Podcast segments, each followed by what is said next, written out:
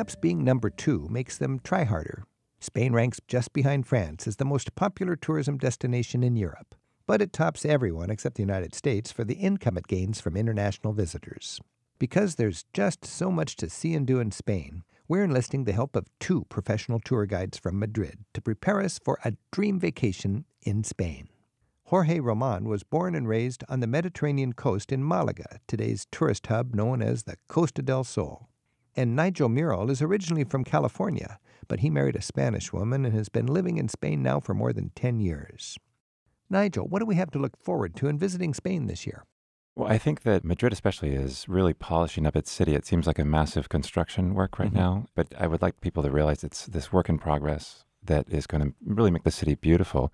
And although it seems chaotic right now, for people to come back and see each step of the Gran Vía or later the Spain Square, the Plaza Mayor, for example, has been beautified over the last couple of years. Now there's a brand new paint job. Uh, none of the paint is falling off before. And so these cities are continually being renovated. You know, all over Europe, I'm impressed by that. Right. It's a lot of money. It is. And it's, you it know, is. people have to pay for this. Right. And uh, in a lot of ways, Europe seems like a construction site, but right. the rewards are beautiful. Right. What did you mean by the Gran Vía? Well, the Gran Vía is the major boulevard that cuts through the middle of Madrid. Mm-hmm. And it was basically initiated in around nineteen ten.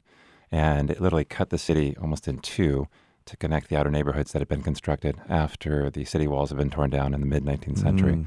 So the Gran Vía is this major boulevard where you've got several lanes of traffic going both ways.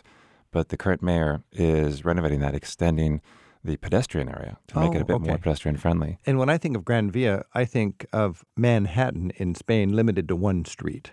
It's just one right. line of skyscrapers, and I right. love uh, right. skyscraper architecture. Right. And by the nature of how it grew, it's like this is the skyscraper architecture Absolutely. in the nineteen twenties, Absolutely. in the nineteen thirties, in the nineteen fifties, and in so fact, on. One of Europe's very first skyscrapers is on the Gran Vía. It's the Telefónica building. And it's a beautiful walk for people Absolutely. who are interested in that. Absolutely. And, and there's a lot of good urban energy. Right. Jorge, when you think of what's going on in Spain right now, uh, you're going to spend a lot of time taking visitors around in the next year. Mm-hmm. What's exciting? What are you looking forward to? Believe it or not, um, there are many people interested in gastronomy in general, also architecture, mm-hmm. more and more people, and something that is coming up very much lately, which are what they call boutique excursions. They want to go to places where it's still not on the map, but they've heard about it, and the locals, they want to promote their own places. A boutique excursion. What's yeah. what's an example? I, I would think that it's kind of uh, experience. You want to have hands-on Correct. experience. It's just they want you to be taken there just in a tiny little car mm-hmm. with no tourist. It's just mm-hmm. a tiny little place that uh, you might go into the only bar or restaurant of the place and have the local food that they have in there. What kind of a reception is an American or a traveler going to get if they go into a little town that has no tourism and go to a bar that's Obviously, really... Obviously, they're going to scan you from top to toe. yeah, they're gonna, you're going to be quite a sight. Are you lost in here? What, what doing? are you doing here? Yeah, what are you doing in here? But uh, it's the general thing is that whenever they feel that you just want to get to know a little bit of the culture in there, I mean, their welcoming is incredible. So let's say I'm in a little town, and yeah. it's possible. You can go to a town that is almost never seen an mm-hmm. American tourist. Yeah. And on the square, you're going to have a bar, mm-hmm. and you can belly up to the bar. What would you say? What would you ask for? Local wine. That Local would be the wine. first thing yeah. I would do, the house wine, yeah. I, you, house you, wine. You'll be surprised how good are the house wines. In, and that in costs Moscow. just a year, two oh. euros, two or three euros or something. No, maybe one. You know, one it's, euro? Yeah, it's just a little glass, a you know, dollar maybe for a like about a couple of ounces. Let's say you want to really go first class and spend two euros for the wine. What, uh, what's the word you say to have a Probably they don't have... They don't have They don't have another one. That's you know, no other option. You're right, because I've pulled off the road in the middle of nowhere just because yeah. I was hungry or thirsty, uh-huh. and you get... table wine and a ham sandwich. Yeah, and it's actually it. quite good. Yeah, yeah. So when we're thinking about Spain getting ready for the tourists to come, Spain is one of those countries that does have a problem in that people go to the same places. Mm-hmm. Uh, all the tourists just go to the same handful of places. And I'm guilty of this as anybody. I mean, Madrid, Toledo, Barcelona, Granada, Sevilla, Cordoba. Mm-hmm. Those are the six big cities. Mm-hmm. So let's say there was none of these cities mm-hmm. and somebody's going to Spain. Nigel, you've lived there for ten years. I would imagine when you take off with your wife, you'd rather not go to a place where all the Americans are lining up to see the place. No. Where, actually, where would you go? I have my favorite pick is Girona. Girona is up in northern Catalonia. It's basically about an hour and a half from the Pyrenees, from the okay. French border. Yeah. And it's uh, about forty-five minutes from the Catalan coast. So is it part of Catalan? It is part of Catalonia. Is that exactly. like the second city of Catalonia? It is. It's, okay. I mean, Catalonia has four regional capitals. Now, it's interesting you say that because Barcelona is one of the three or four cities in Europe that is actually becoming not anti-tourism, but the local people right. are saying, hey, this is our city. They're frustrated with tourism. And the, the mayors are actually getting pressure to right. tamp down tourism. Right. Well, Catalan urban culture, mm-hmm. the wonderful high culture of Catalan, mm-hmm. you could experience it in Girona. And Girona is fantastic because literally it's about a twenty-five minute train ride from Barcelona. It's huh. a fast train. And it costs maybe twelve euros. So what would you, what would you see in, in Girona? Girona is a, uh, like a small Barcelona. It right. has an old town Gothic quarter. Yeah. It's absolutely gorgeous. It's a beautiful Jewish culture that is um, obviously going back many, many, many years. And then you have this incredible food and wine scene.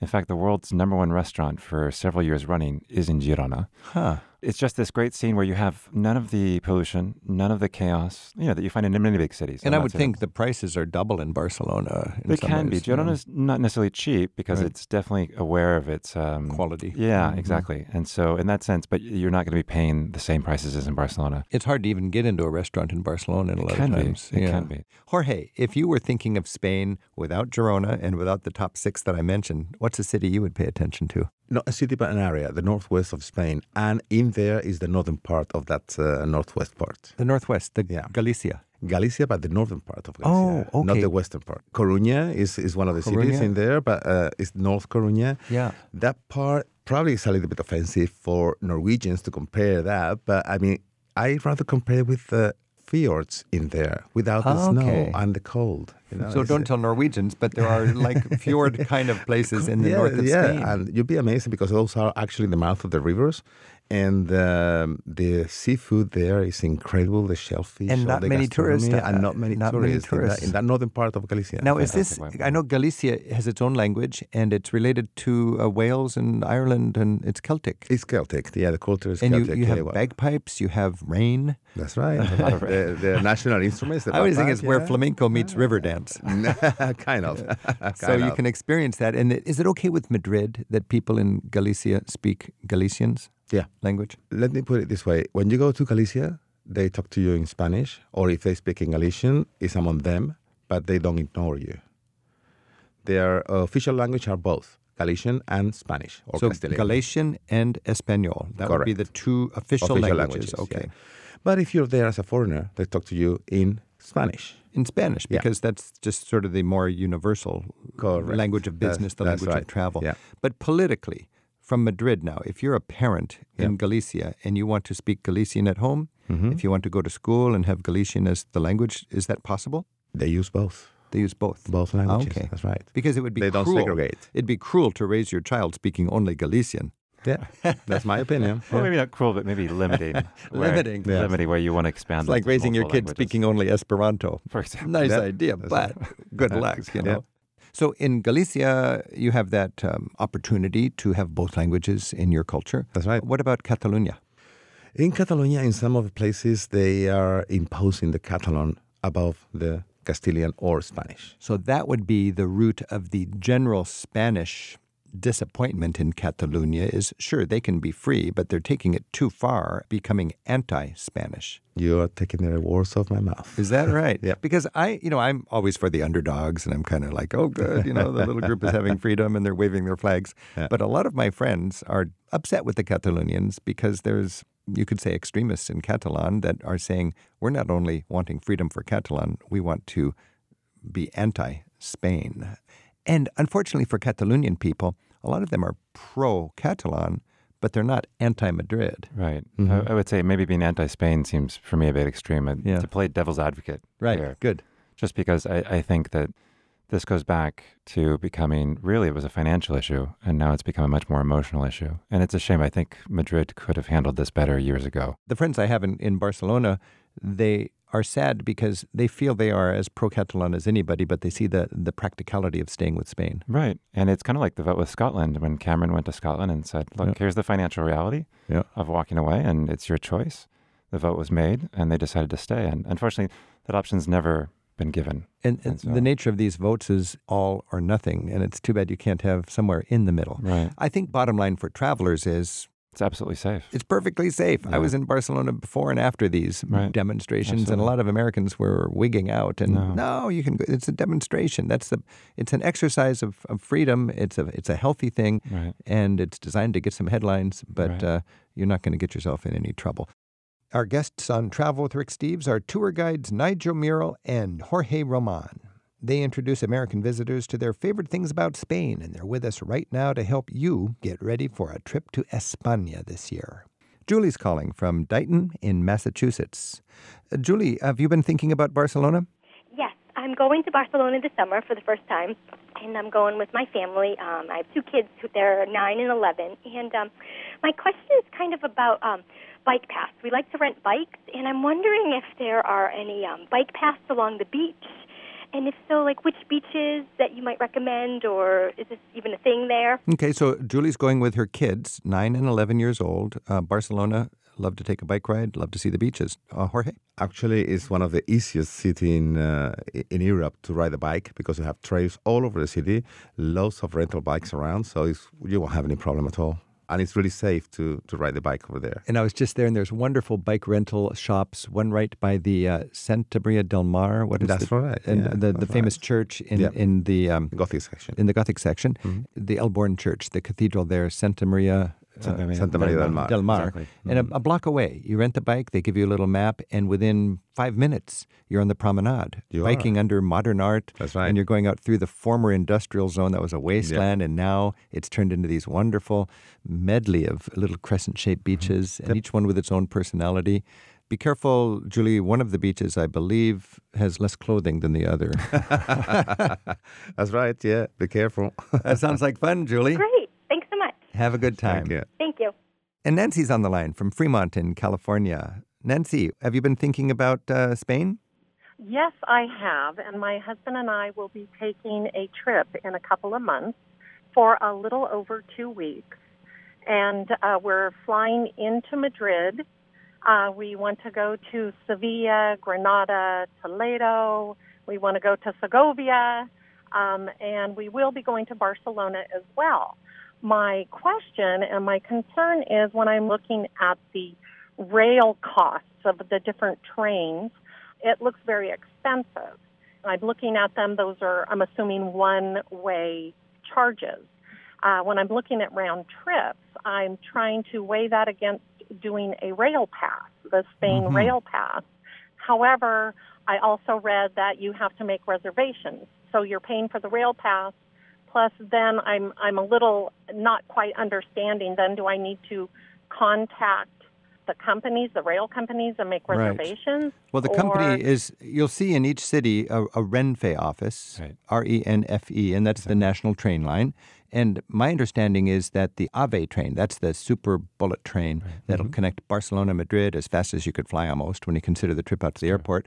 And then from Madrid down to Cordoba and Sevilla, mm-hmm. this is really efficient. It needs reservations right. and it charges more, I believe, at peak times and less at off-peak times. It can, exactly. Uh, it depends on how far in advance you buy the tickets as well. So the, um, uh, the the wisdom for a lot of people is you can take the train faster than you can fly. On the other hand, I like flying from Barcelona to Granada or Sevilla because it just gets me down there in an hour.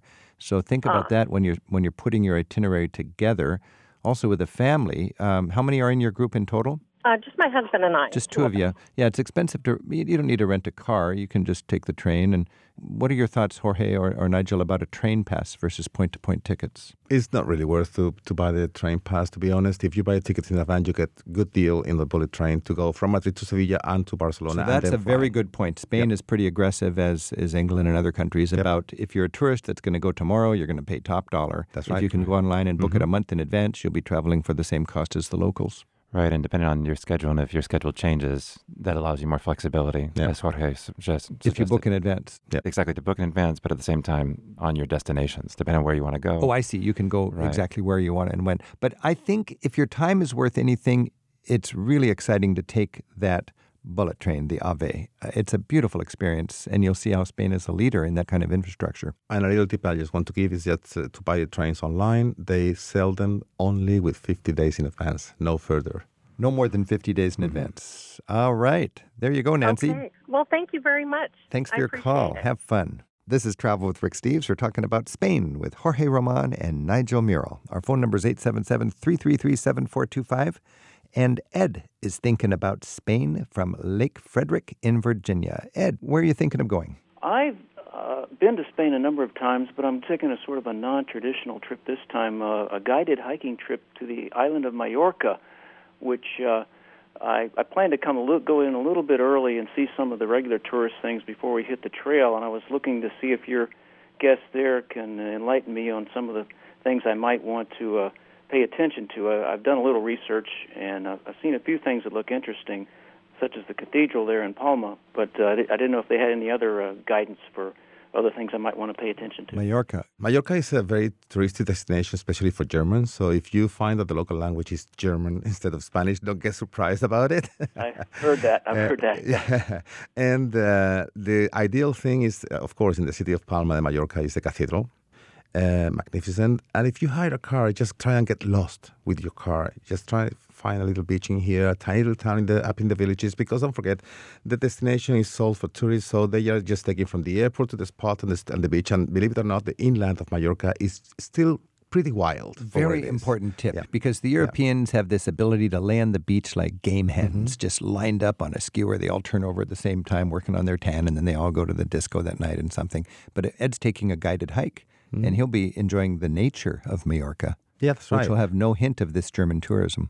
So there are walking tours in the city of Mallorca downtown. Believe it or not, they have um, renovated many of the streets around. They made the place very, very uh, pedestrian-friendly. Mm. Not much traffic in the city. Mm-hmm. And uh, believe it or not, that keeps the tourists away. Only the locals are around there. Oh, excellent, yep. excellent. Yep. One thing I did find out in my research there, it, it seems that uh, Mallorca is, is sort of an outpost of Catalonia, uh, like like Barcelona. That that's sort of the primary language there, I believe. Is that is that correct? Catalonian Catalan? is the is the um, Catalan. Sorry, yeah, is the uh, primary language over there. They also speak Spanish, of course. Historically, it was part of the Kingdom of Aragon. That was Catalonia, et cetera, et cetera. But uh, yeah, it's the primary language. So I didn't realize that Mallorca is part of Catalan. So you would have that flavor of the culture also. Let Let me just say a little thing here. It's not part of Catalan. It's part of the old Kingdom of Aragon. And that's part of the distorted history about everything that we're talking about, okay. The Catalonian issue. That's why we need a guide when we go there to understand you. These that's fine right. points. Yeah, very nice. That's right. Ed, thanks for your call and have a great time in Mallorca. Okay, thanks a lot, Rick. This is Travel with Rick Steves. We've been talking with Jorge Román and Nigel Murrell about Spain. You guys, this has been really helpful because when people go to Spain, you can just go there tomorrow and have a great time. But if you think and plan properly and if you put together a smart itinerary, mm-hmm. you'll spend less and you'll experience more. Absolutely. That's right. Gracias. Thank you. Thank you. Thank you very much indeed. Each year, Rick Steves tour guides take thousands of free-spirited travelers on escorted tours through Europe, one small group at a time. This year, you can choose from more than forty different vacations in Europe's best destinations, from Ireland to Greece and practically everywhere in between. Begin your next trip at rick steves dot com.